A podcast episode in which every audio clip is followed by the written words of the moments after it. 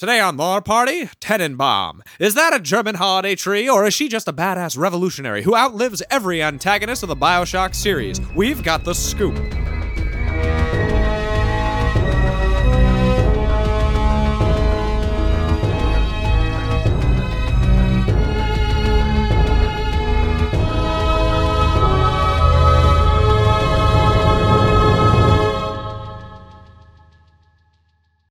Welcome to Lore Party, the podcast that explores the stories, characters, and universes behind some of our favorite video games. On today's episode, we're talking about Brigid Tenenbaum. I'm Caleb. I'm Kevin.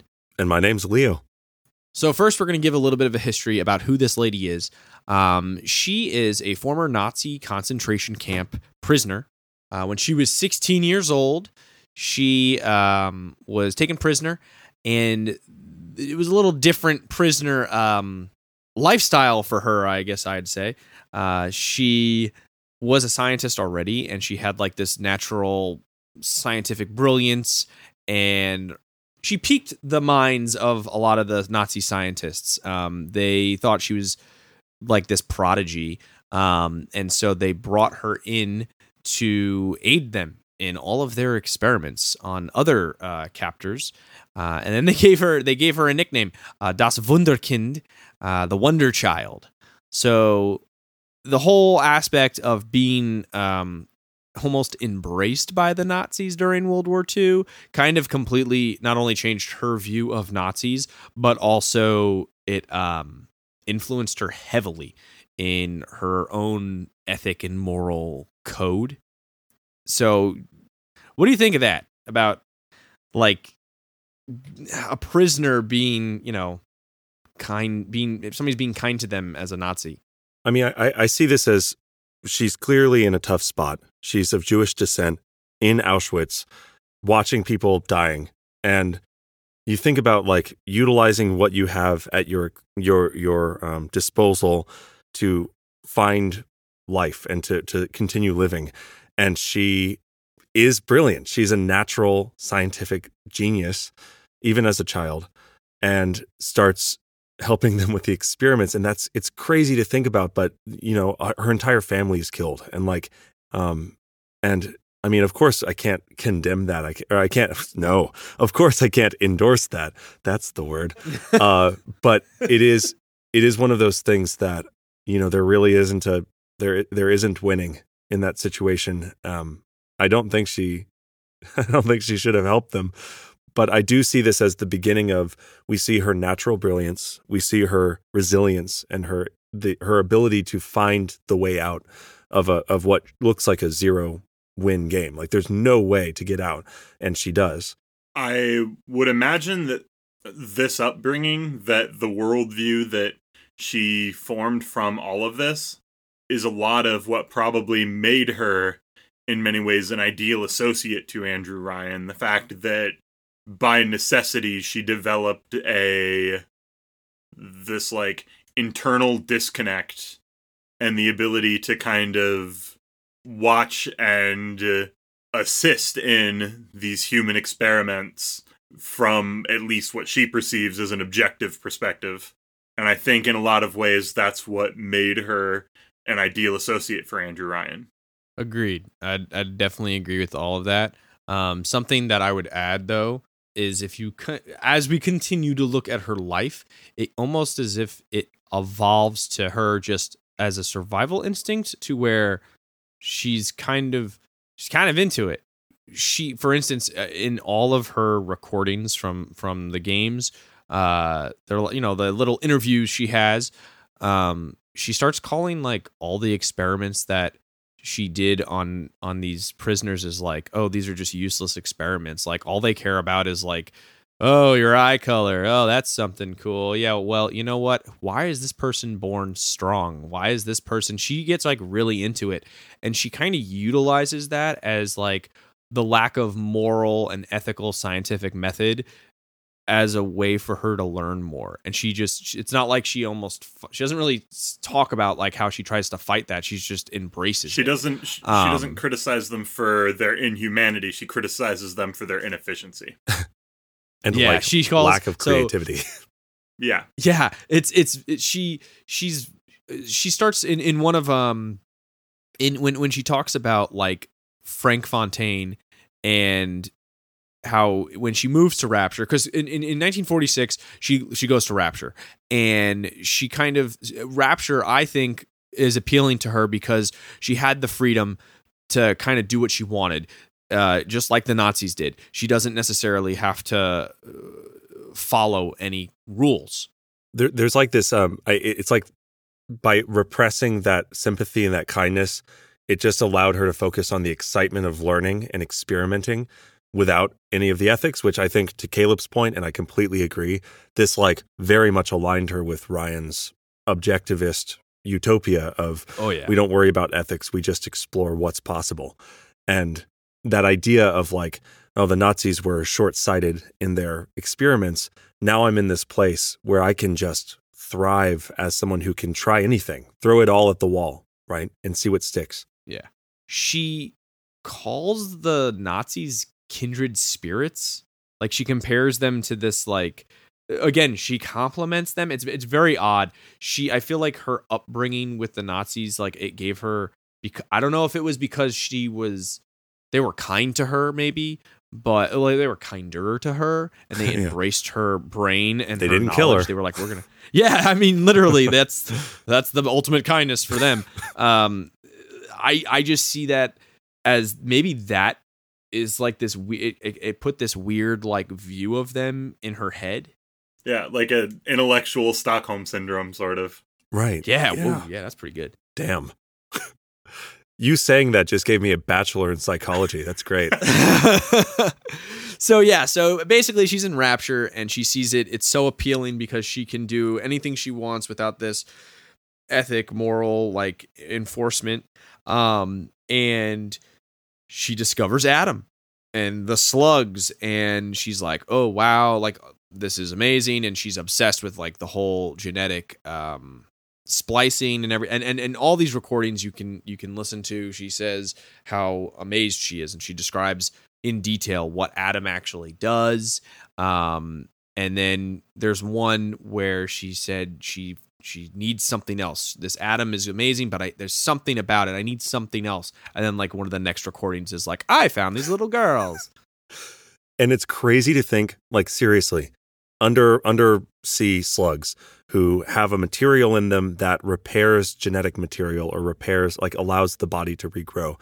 She goes from that of like oh what a weird thing to literally every type of like like the the development of tonics with fontaine and the Oh, yeah. the genetic enhancements and and then little sisters like creating factories for this material through experimenting with hosts the the sheer amount that she single-handedly decided and de- and determined and figured out through her experiments is mind-boggling within this world So yeah, so basically she's in Rapture for a long time. She creates these little sisters.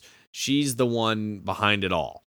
But then there's another recording um, where you find out that she she describes it as a motherly instinct, but I think it's I think that's just her description of it um, because she talks about how the she kind of interacts with these little sisters after a while and she says like how they stare at her and it creeps her out.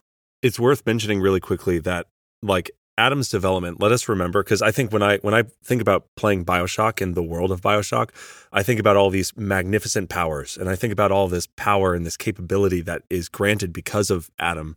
But it is worth mentioning that like it was just it was discovered that the splicers, right? These people who are deformed, terrifying monsters are a byproduct of the mental and physical deterioration that Adam causes.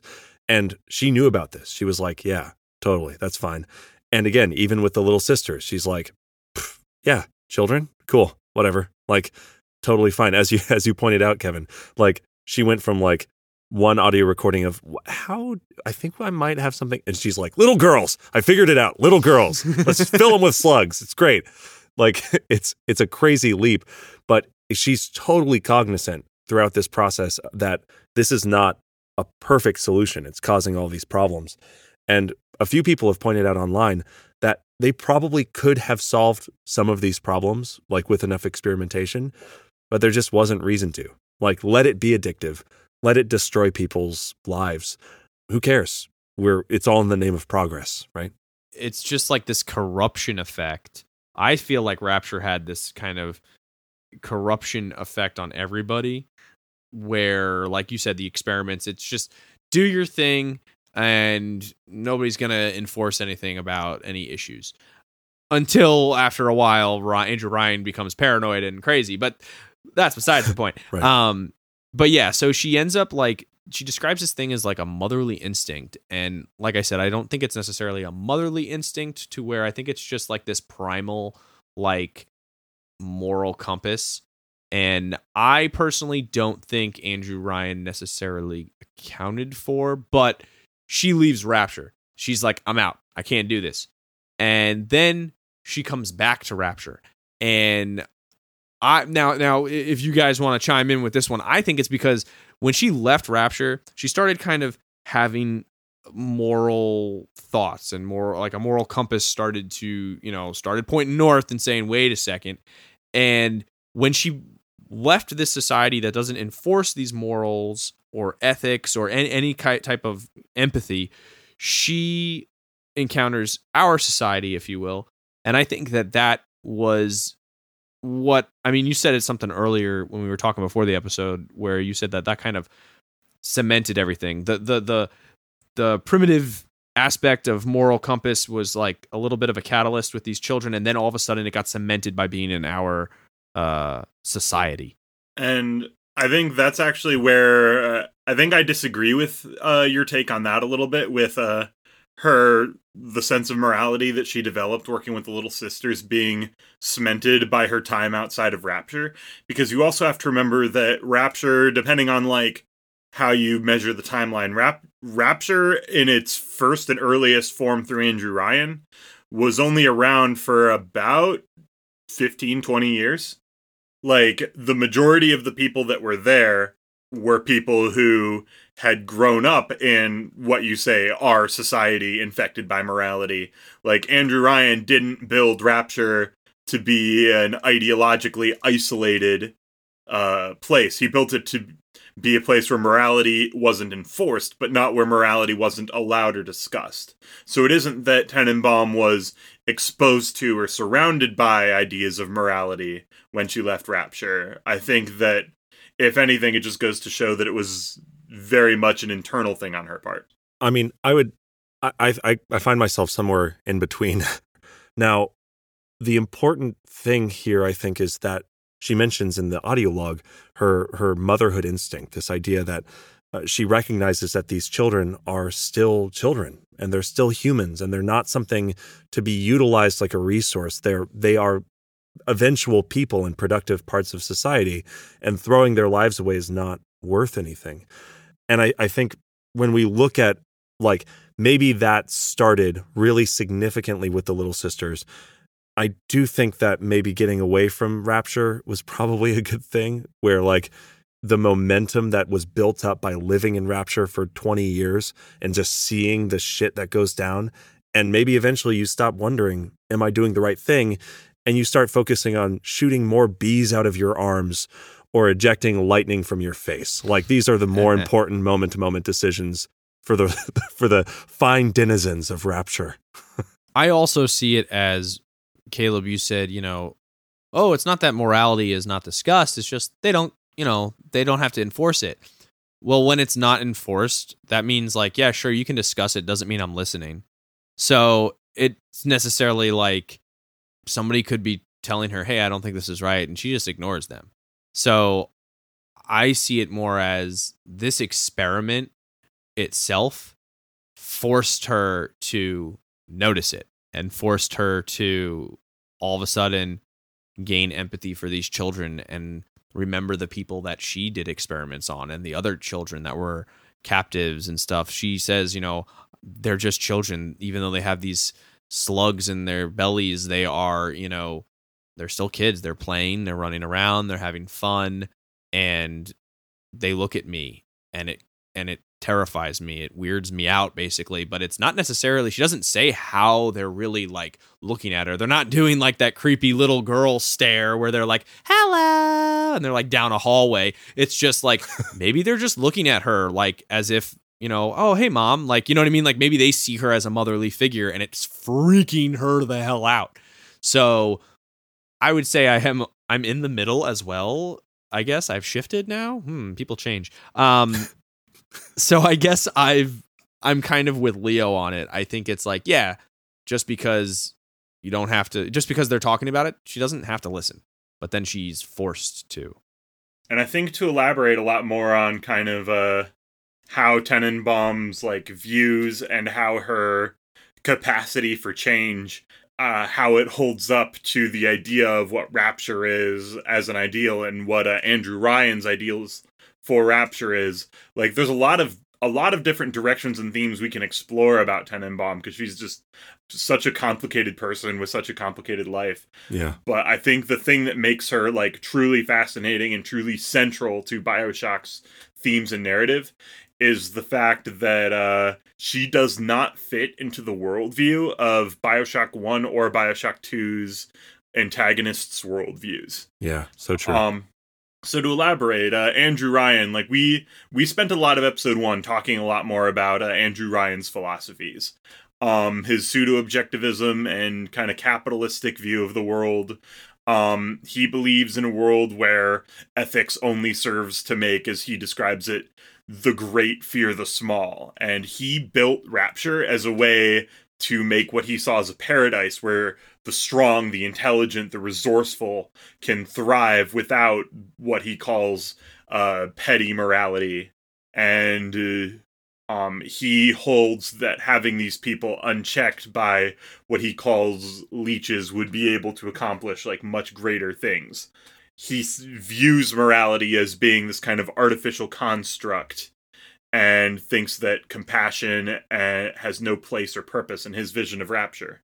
It you know, and as much as I cannot condone most of what happens in Rapture, period, like the idea of getting from sea slug on the bottom of the ocean to advanced genet like genetic enhancements and these incredible powers that we see throughout the entire series and it's really kind of insane how much is accomplished. And I think this is always this is the nature of humanity. And we look back on massive accomplishments in different moments of hi- history, whether it's like the Great Wall of China and the sheer number of people that died creating it. And basically, it kind of fits into this pattern of humanity having these moments of we have to accomplish this thing for whatever reason. Let's do what it takes, whatever the cost and it, they accomplished really incredible things in Rapture that would not have been possible with ethics and morality. But it is refreshing to see at least one person be like, well, "Oh, oh, wait, this is bad. This is this is a lot of bad stuff." like, fuck, that girl is so full of slugs. Just top top it off, top off that girl with slugs. But I mean, like, what? It only took her 15 years, right? I mean, yeah. it only it took a while, but yeah, she got there. Listen, I thought I liked Evanescence for more than 15 years, so she she beats me. Also, no shade. I still like Evanescence. She's great. I still They're like great. them too. They're great. So, getting off of music recommendations. Um, so, I think uh, where Tenenbaum kind of throws a wrench in that, though, she's one of the few characters who reflects on her actions um, with regret, like her life very clearly being in two stages um like following Ryan's philosophies but then all of a sudden pivoting to this place of compassion where again her motherly instincts as Kevin describes it kick in or whatever you want to call it whatever you want to theorize was the catalyst for it to deciding she's going to save these young girls. The thing is Tenenbaum is brilliant and she is kind and in Andrew Ryan's worldview, those two things cannot sustain. But she disproves that belief and outlives him. Which is fu- what a flex. What a flex to just be like, hey, your entire worldview is dumb. And also, hey, by the way, you're dead and I'm still fucking here. So I don't know. I like to think that, like, after after the events of the first game, she snuck in there and like got a few hits with the golf club before. Wow. What a deleted scene that would be.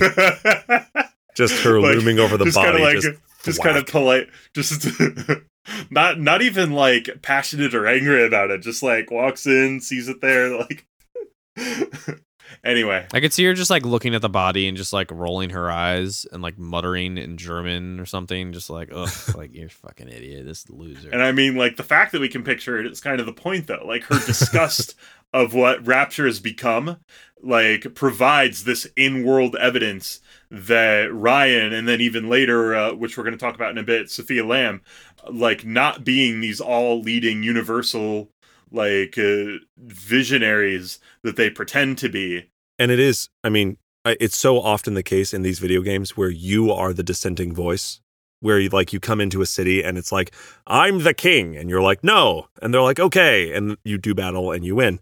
But like in this case, we arrive in this world and there are already dissenters. Like there are already people going, wait, no, this is horseshit, which is important because again, this this continues this trend of it could have been a very black and white story, but there are a lot of grays and there are characters who change. okay, we're gonna take a quick break here, but stick around. We'll be right back.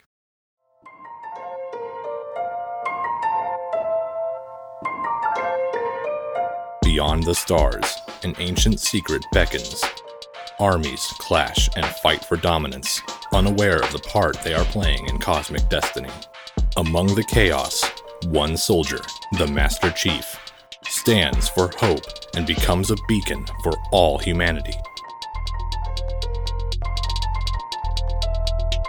Hello, I'm Connor, a regular producer here on Lore Party. Join me and my co host Jaden as we explore the world of Halo.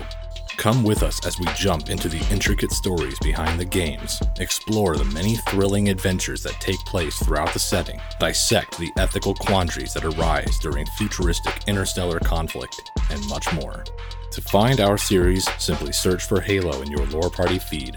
Thanks for listening, and we'll see you on the great journey.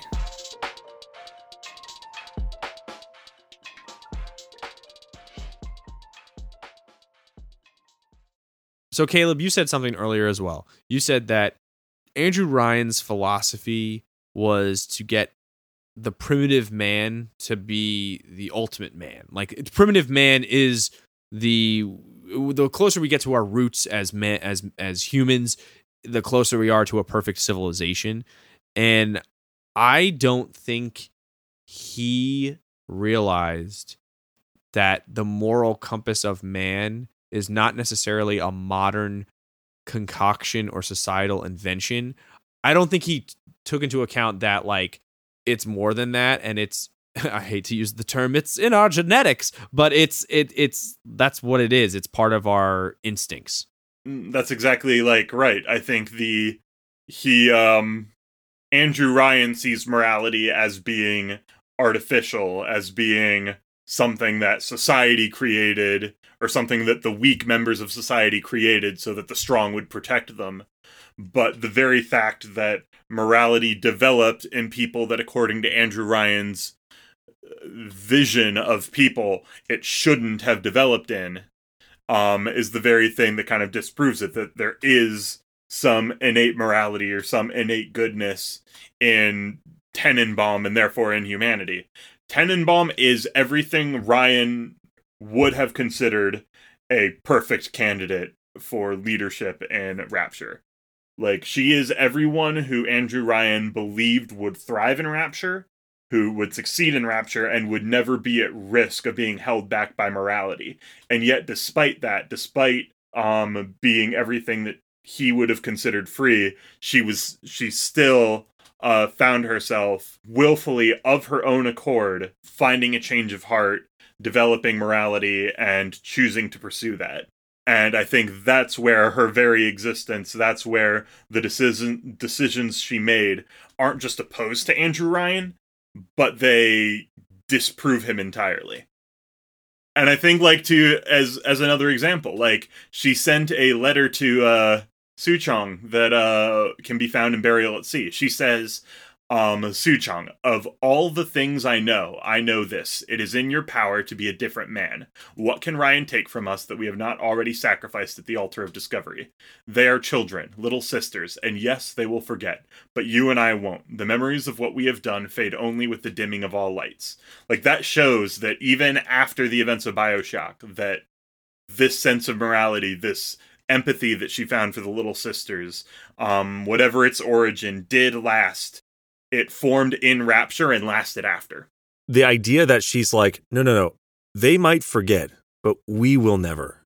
And like, we will remember and we will regret. And is it worth doing these things that that we will never forget that will be a part of us forever and that's that's just a whole new direction that again I, I i think you're right andrew ryan did not account for and maybe it's just because andrew ryan's kind of a focused person who's trying to force this simplistic philosophy into an entire utopia. Or he's just a dick. Um, These two things are not mutually exclusive.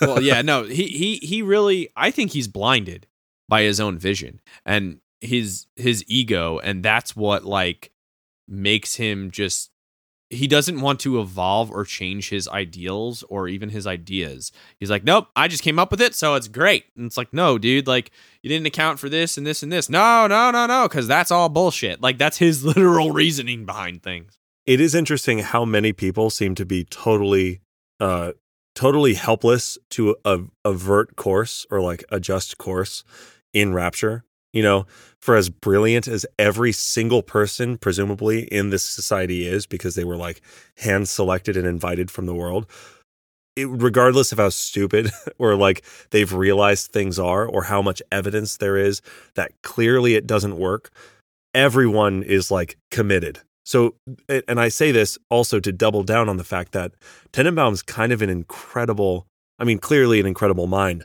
but also to have the mental wherewithal to reverse trajectory and to say, even though it's this, it's so easy to just continue refining and, and fixing and doing all these things. I'm really going to take stock of eh, like my ethical choices and what I'm leaving behind and my like legacy. Well, that's the thing. Why should she have, why should any of these people have to change anything? Again, eh, so what if we're talking about moral stuff? I don't have to listen to you. I don't need to change my ideas. I don't need to adapt because I'm just going to do it anyway. And That's the thing. How, however you measure it, she didn't need to. She wasn't in a position of weakness. She was in a position where she could have very, like, very easily succeeded in everything she was trying to do, and yet she chose, of her own free will, to do something different. Like, however you measure it, she was not res- she was not restrained by anything that Andrew Ryan believed would tie her to morality and yet she chose empathy, sympathy and compassion.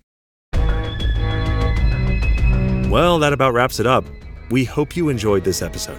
And if you did, please take a second to rate and review us on Apple Podcasts. It really helps us grow the show. And be sure to connect with us on Instagram and Twitter at lore underscore party. Thanks for listening and we'll catch you next time.